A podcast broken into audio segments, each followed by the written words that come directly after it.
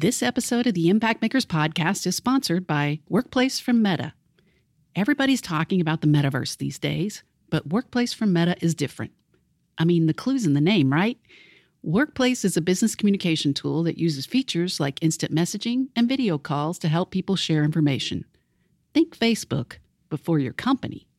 It's part of Meta's vision for the future of work, a future in which your job isn't just something you do, but something you experience a future in which we'll all feel more present, connected, and productive. Start your journey into the future of work at workplace.com forward slash future. Do you want to be a leader who gets noticed, gets things done, and gets real results? Then you need influence and authority. Join host Jennifer McClure to learn how to build authority, expand your influence, and increase your impact. This is the Impact Makers Podcast with Jennifer McClure. Hey there, Impact Makers. As we close out 2022, I'm focusing this month on how I can best prepare myself and you for a successful 2023.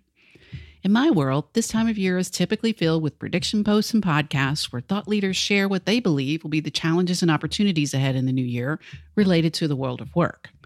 Since my focus is on preparing leaders like you to embrace the future of work and to develop the skills necessary to lead with impact, Instead of making predictions that may or may not come true, I thought I'd share with you 10 areas that I believe are critical for leaders to focus on in order to lead with impact in the future of work.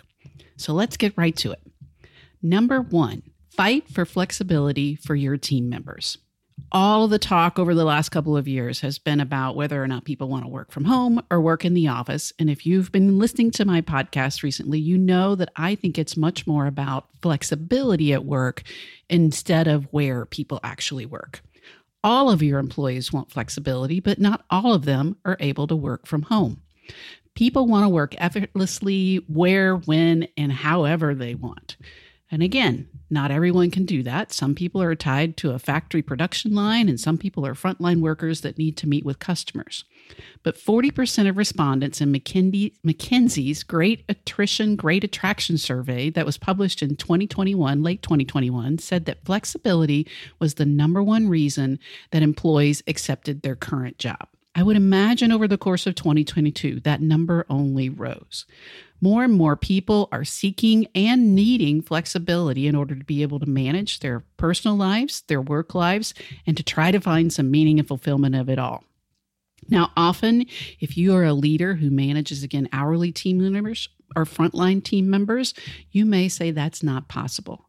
But I can tell you that according to ShiftBoard's State of the Hourly Worker Report, scheduling is the number one complaint of hourly workers and the number one cause of turnover.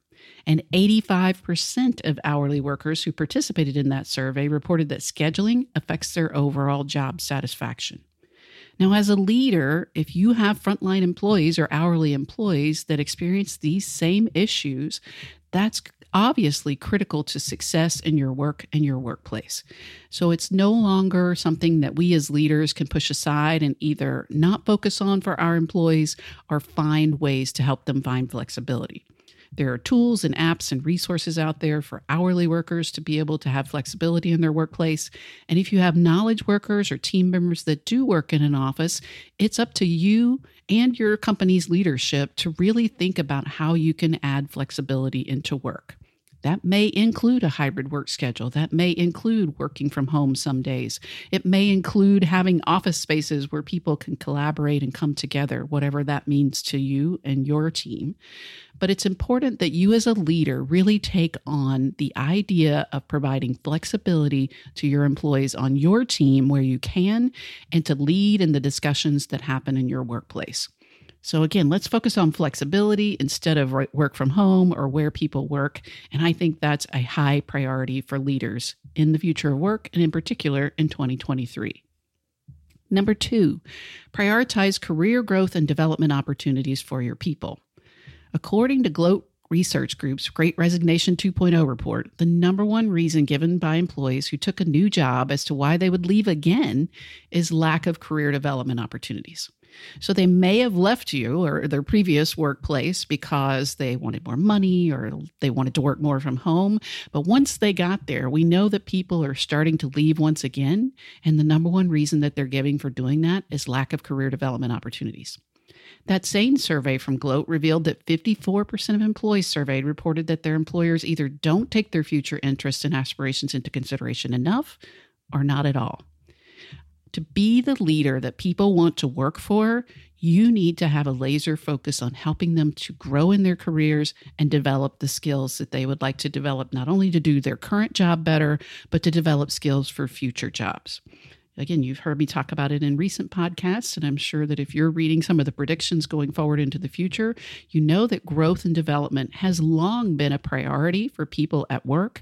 But people of all generations are viewing it differently today. They want to acquire new skills. They want opportunities to explore new ways of working in their current job, their current role. And if they don't find it in their current place of employment, they're going to go elsewhere. So if you want to be a leader who makes an impact at work and retains the employees on the team that you want to retain and is able to attract people to work for you on your team, then you must focus on prioritizing career growth and development opportunities for your people. Number three, help your people connect with meaning and purpose in their work. Again, this is something we've long said maybe millennials or the younger generations were much more interested in than the older generations, but I think the pandemic and its effects on us as humans in the workplace have really brought to the front of work people's minds or people's mindsets that they want to have some meaning and purpose in their work. Now, that doesn't necessarily mean that we can all save lives every day in the work that we do, but we have to be able to help people connect the work that we do to something meaningful in the world. According to Gallup research, a 10% improvement in employees' connections with the mission or purpose of their organization can lead to an 8.1% decrease in turnover and a 4.4% increase in profitability.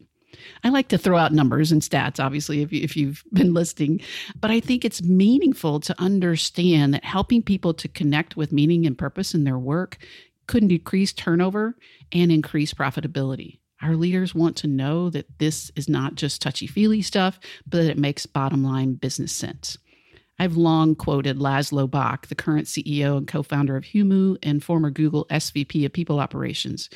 Pretty simple one line quote The single biggest thing you can do as a leader is make work feel meaningful. And I believe that. I think we all want to show up every day and feel like the work that we do matters. It definitely impacts employees' engagement and can make a difference into whether or not they want to stay or go elsewhere to explore an opportunity to find meaning. So, how do you help employees find meaning? Well, it can start with your organization's purpose and have you clearly defined it? And are you, as a leader, able to tell a story and create a vision for your team and your employees to help them connect with this? Some good examples that I share in terms of purpose statements for organizations that are easier to connect with meaning. Nourishing families so they can flourish and thrive. That's Kellogg's purpose statement. It's not we make cereal, it's nourishing families so they can flourish and thrive. So if I'm showing up to help people get nourishment and thrive in their lives, that's much more meaningful to me than making food products. We fulfill dreams of personal freedom.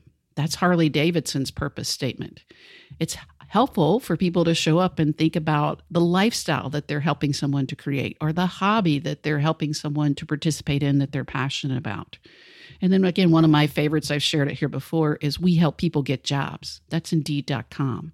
And it really helped their workforce to connect with the work that needed to be done during the pandemic and immediately following the onset of the pandemic when job postings went practically to zero, Indeed's purpose wasn't just to post jobs online, it was to help people get jobs. And they were able to rally their team around continuing to do that during a radically different time. So whether that's reading books about purpose or understanding how to, you know, take some classes on purpose and meaning at work, as a leader, it's really important for you to help your employees connect with meaning and purpose in their work. Again, it makes bottom line business sense, not just good touchy feely sense. Number four, commit to real change and action with your diversity, equity, inclusion, and belonging efforts. This is particularly important if you're a C level leader or a leader on the executive team in your organization, as many of you are.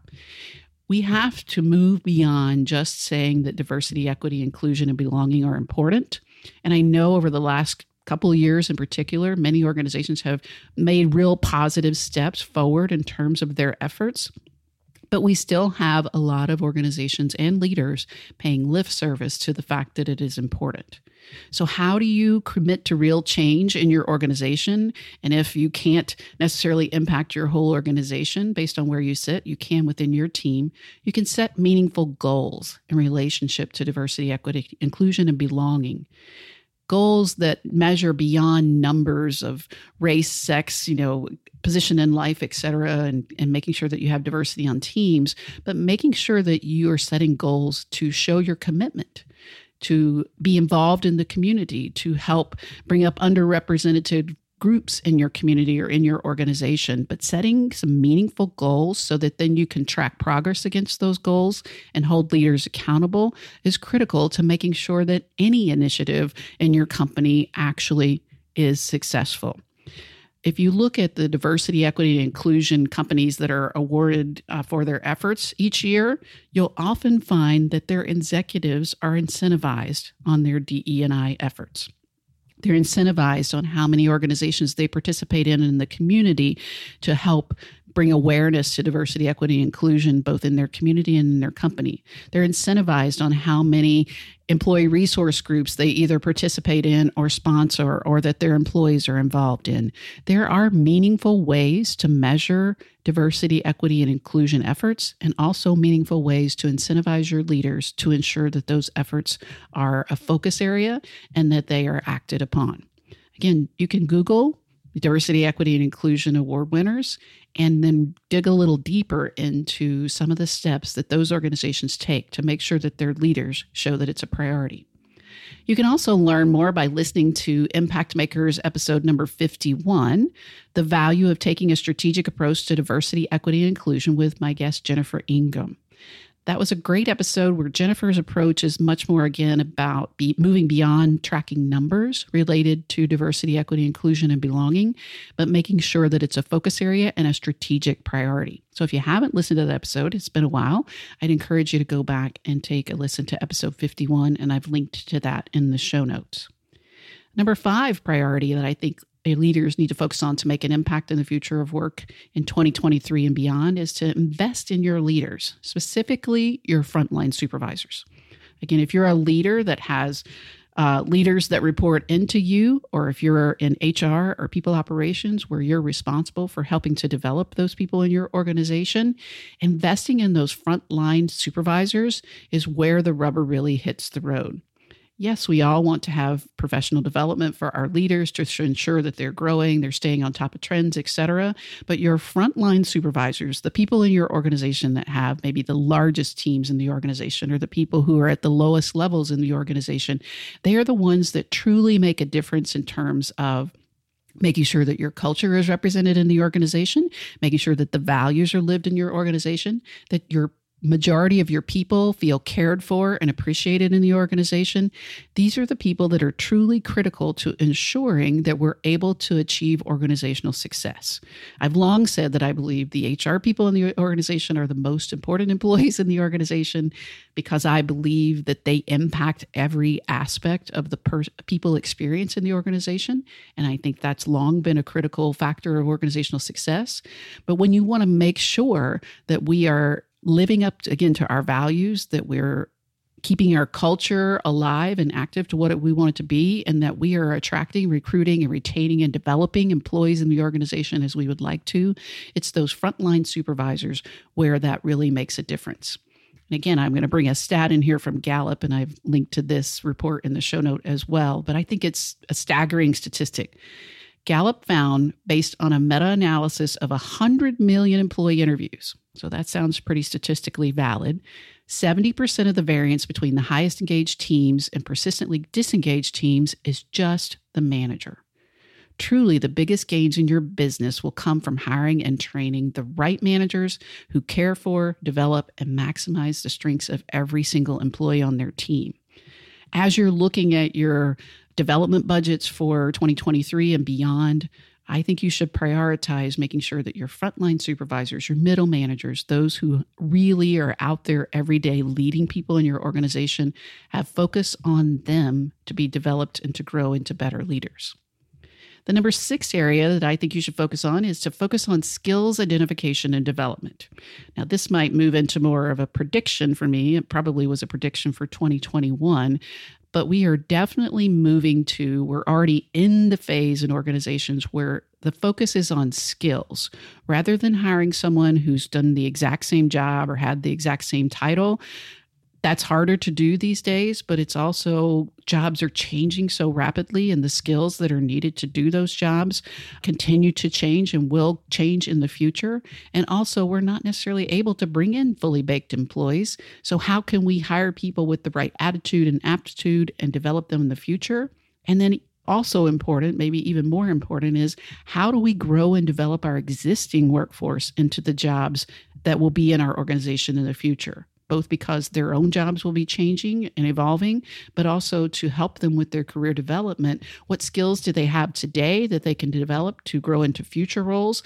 and or what skills do they need to develop in order to grow into future opportunities in the company a quote from Jonas Prising, the chairman and CEO of Manpower Group, is one that I share in some of my presentations. And his quote is Helping people to pre skill, upskill, and reskill for in demand roles is the skills revolution that is the defining challenge of this decade.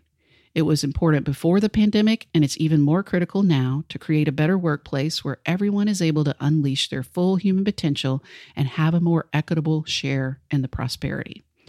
I think it's really important that if you're a people leader or you have people in your organization that you begin to do research and I'll share more in the future around this topic in the future, but focusing on understanding the skills that both you have that your team members have and what skills are necessary to do the jobs in your team and in your organization is going to be critical for having the right people on your team, growing people on your team in the future, and being able to upskill and reskill the employees that you have to be able to remain with the company. If you want to learn more about skills and their importance in the development, again, I'm going to recommend another Impact Makers episode. That's episode number 64 Creating Career Pathways to Unlock Opportunity for the Workforce of the Future with Matthew Daniel. Matthew is an expert on this topic of skills, skills development, and internal mobility, and he shares a lot of that um, expertise with us in that episode. So I've linked to this episode again in the show notes, or you can just scroll back to episode 64 with Matthew Daniel to learn more about the importance of focusing on skills identification and development. Number seven area to focus on as a leader in the future of work is to really see your people. When I say see them, that means to show them appreciation, to give them recognition, and to value differences more eh, than ever before, people are showing up as their whole selves into the workplace and they're likely going to be different than you. They're going to be different from other people on their team. And in the past, we often expected people to conform to either our thoughts or our values in order to be able to participate in the team. But we just can't do that anymore. Number one, it doesn't allow people to bring their best self to work and to do their best work. And it's really important, back to the diversity, equity, inclusion, and belonging efforts, that we are able to see people for who they are, allow them to be who they are in the workplace, and to value differences instead of allowing differences to separate us. So, again, to see your people, I think it's really important that you prioritize recognition and appreciation efforts ideally in your organization in 2023 and beyond, but certainly if you are a leader of one person, if you're a coworker of other people on your team, there's really everyone in the organization needs to focus on recognition and appreciation, but it's critically important again for leaders. According to the results of a Survey Monkey Bonusly survey that was done last year, 63% of employees who are regularly recognized are very unlikely to look for a job in the next six months. So, again, you want to attract, recruit, retain people in your organization and in your team. Showing them appreciation and recognition, recognizing their efforts is going to go a long way to helping you to do that. In that same survey by SurveyMonkey and Bonusly, 89% of employees who are rarely recognized are open to accepting a new job. So, both the ability to retain people and also the possibility of losing people is directly related to appreciation and recognition, according to that survey. And I think you would find that in your own workplace as well. And McKinsey also shared a great study last year, their Great Attrition, Great Attraction survey, and I've linked to that in the show notes. And the number one reason that they found in their survey of several thousand people, the number one reason why people left a job without another one in hand was an uncaring leader. Uncaring, meaning that they didn't feel appreciated, they didn't feel like the leader saw them for who they were. All of the reasons that you as a leader need to focus on how you can better appreciate your people, recognize them for their efforts, and see them for who they are. Number eight area to focus on is growing yourself. A lot of what I've talked about in the prior seven are around making sure that you, as a leader of your company or of your team, are focused on the best efforts where you can attract, recruit, and retain and develop the talent that you have. But to do that, you also need to focus on your own personal growth and development. So I really want you to own your personal development. You certainly probably are sitting down with your leadership at this time of year and talking about areas that you want to grow into or skills you want to develop in the future. And some of that hopefully will be committed to paper and goal tracking and regular status update meetings with your leadership but it's really important for you to own your own personal development. Set your own goals for personal development. How many books do you want to read in 2023? What type of podcasts do you want to listen to that are specifically focused on areas that you want to grow and develop in? What conferences do you want to attend? What types of people do you want to meet and intentionally interact with, whether that's a weekly lunch meeting with peers or a mastermind group that you want to join or courses that you want to take to grow certain skills? Set goals for your personal development, track your progress, and hold yourself accountable. And in part of holding yourself accountable means rewarding yourself when you achieve those goals and also resetting goals if you're falling behind on your progress. I want you to challenge yourself to learn aspects of the business or leadership that are not within your current responsibilities. What are some ways that you can broaden your knowledge and your expertise to become a more valuable partner in your business and a better leader for your employees? I want you to focus on growing yourself as a top priority for 2023 and beyond. Number nine, also in the you category, I want you to focus on developing your influence. I've long said that influence is the key to unlocking everything you ever wanted as a leader in the workplace.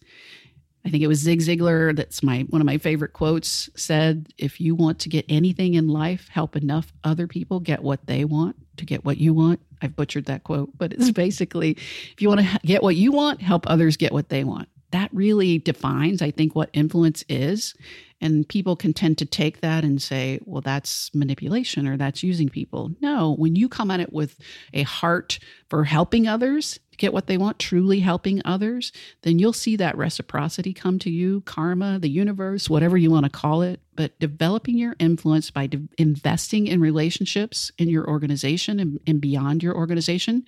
So, the other leaders in your organization, how are you investing in them? How are you investing in the relationships with your people? How are you investing in the relationship with your boss?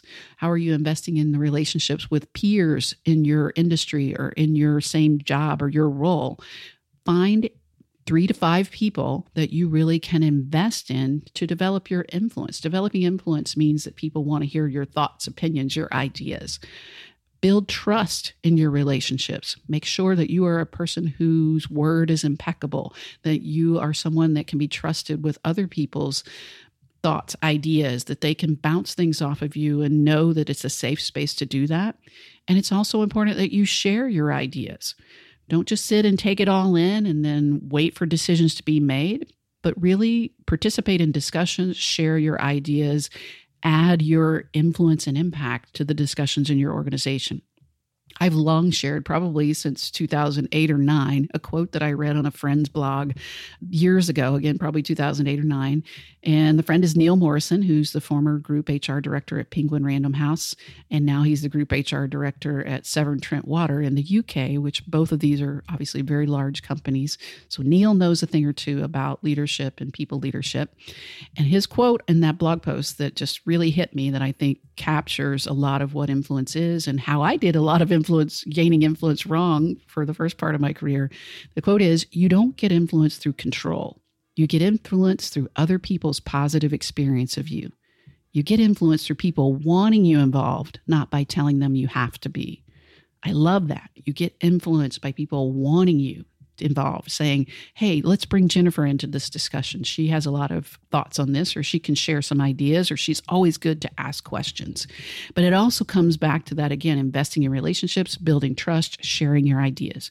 You want to be someone that people want to be in the room when critical decision, decisions are being made or discussed. You want to be the person that when someone is looking to make an important move in their career, they value your opinion. So you don't get influenced through con- control, according to Neil. You get influenced through other people's positive experience of you. It's funny, whenever I share that quote on a slide in one of my presentations, and I have his Twitter link or his you know LinkedIn profile up there, where people will often you know share it. So I always say, always give Neil Morrison credit. That's a great quote, and I love it. Really helps me to understand what true influence is. And then finally, number 10, to close this out for 10 things that I think you should focus on in 2023 and beyond to develop your leadership, is to embrace and lead disruption. Disrupt and disruption was kind of moving into buzzword status in 2018 19. A lot of people were tired of hearing about it and what was associated with disruption. But we all truly got disrupted in 2020.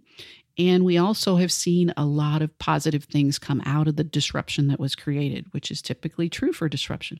When big change happens, people tend to step up, take and embrace the change that needs to occur, and often we develop things that are better than the way things were before. I want you, especially if you're a people leader, if you're a human resources or a talent acquisition leader, I want you to not only embrace disruption and change in the future, which I know is not comfortable. It's not comfortable for me either, but that's where true growth and opportunity lies being the one who is looking out into the future, seeing what the trends are, looking for ways to bring those into your workplace. I've long said to people, how do you move about the world as a consumer? What experiences do you value? What would make you write a review on TripAdvisor or Yelp for a great experience? What is your favorite type of tech that you use that makes your life easier? What are the products that your go-tos, etc.? And to have that lens in your work as well what are ways that we can think differently about doing even things that we're doing well today? True disruption is not being satisfied with the status quo. It's always looking for, is there a better way? It's always trying things. It's having pilots that you're running within your team, trialing different types of experiences or products or technology to impact the way you do your work and to hopefully make it better. Change is a constant, my friends. And again, I have to remind myself of this as well. I want you to stay curious and to seek out ways to lead change efforts again on your team and in your organization. And I'll recommend you listen to another Impact Makers episode if you haven't already. Episode number 63 Defining Return on Workforce Investment in the Future of Work with Dr. Alex Alonso. One of the things I ask Alex, who spends his day job doing research on particularly people strategies in the future of work, I ask him what was the biggest area for growth and impact that he saw for HR leaders in particular in the future. And he said change agility the ability to roll with change, to lead change, to impact change in your organization. And I believe that's where you can truly make an impact in the future. So I wanted to keep this sort of short, again, not to share uh, pie in the sky ideas that may or may not come true or to rehash old predictions that still haven't come true yet. Again, some of these are not new. These are things I've been saying for years, and others certainly have as well. But if you're looking for some areas that you can think about as you are looking at your goal setting and how you can prepare yourself to make an impact in 2023 and beyond, I think these 10 areas, and again, they're all listed in the show notes and the links to the, the studies and the resources that I've shared are there for you. I'd love it if you actually tell me what you think maybe is one or two of these that you're going to focus on. So you can uh, message me on Instagram or tag me on LinkedIn, share this episode with someone that you think it might be helpful for. And I want to continue to be there for you as you prepare to lead and make an impact in 2023 and beyond. We'll see you here next week, Impact Makers. It's time for you to get noticed, create change, and grow your influence. Don't waste any time. Subscribe to this podcast and help us get the word out by leaving a review.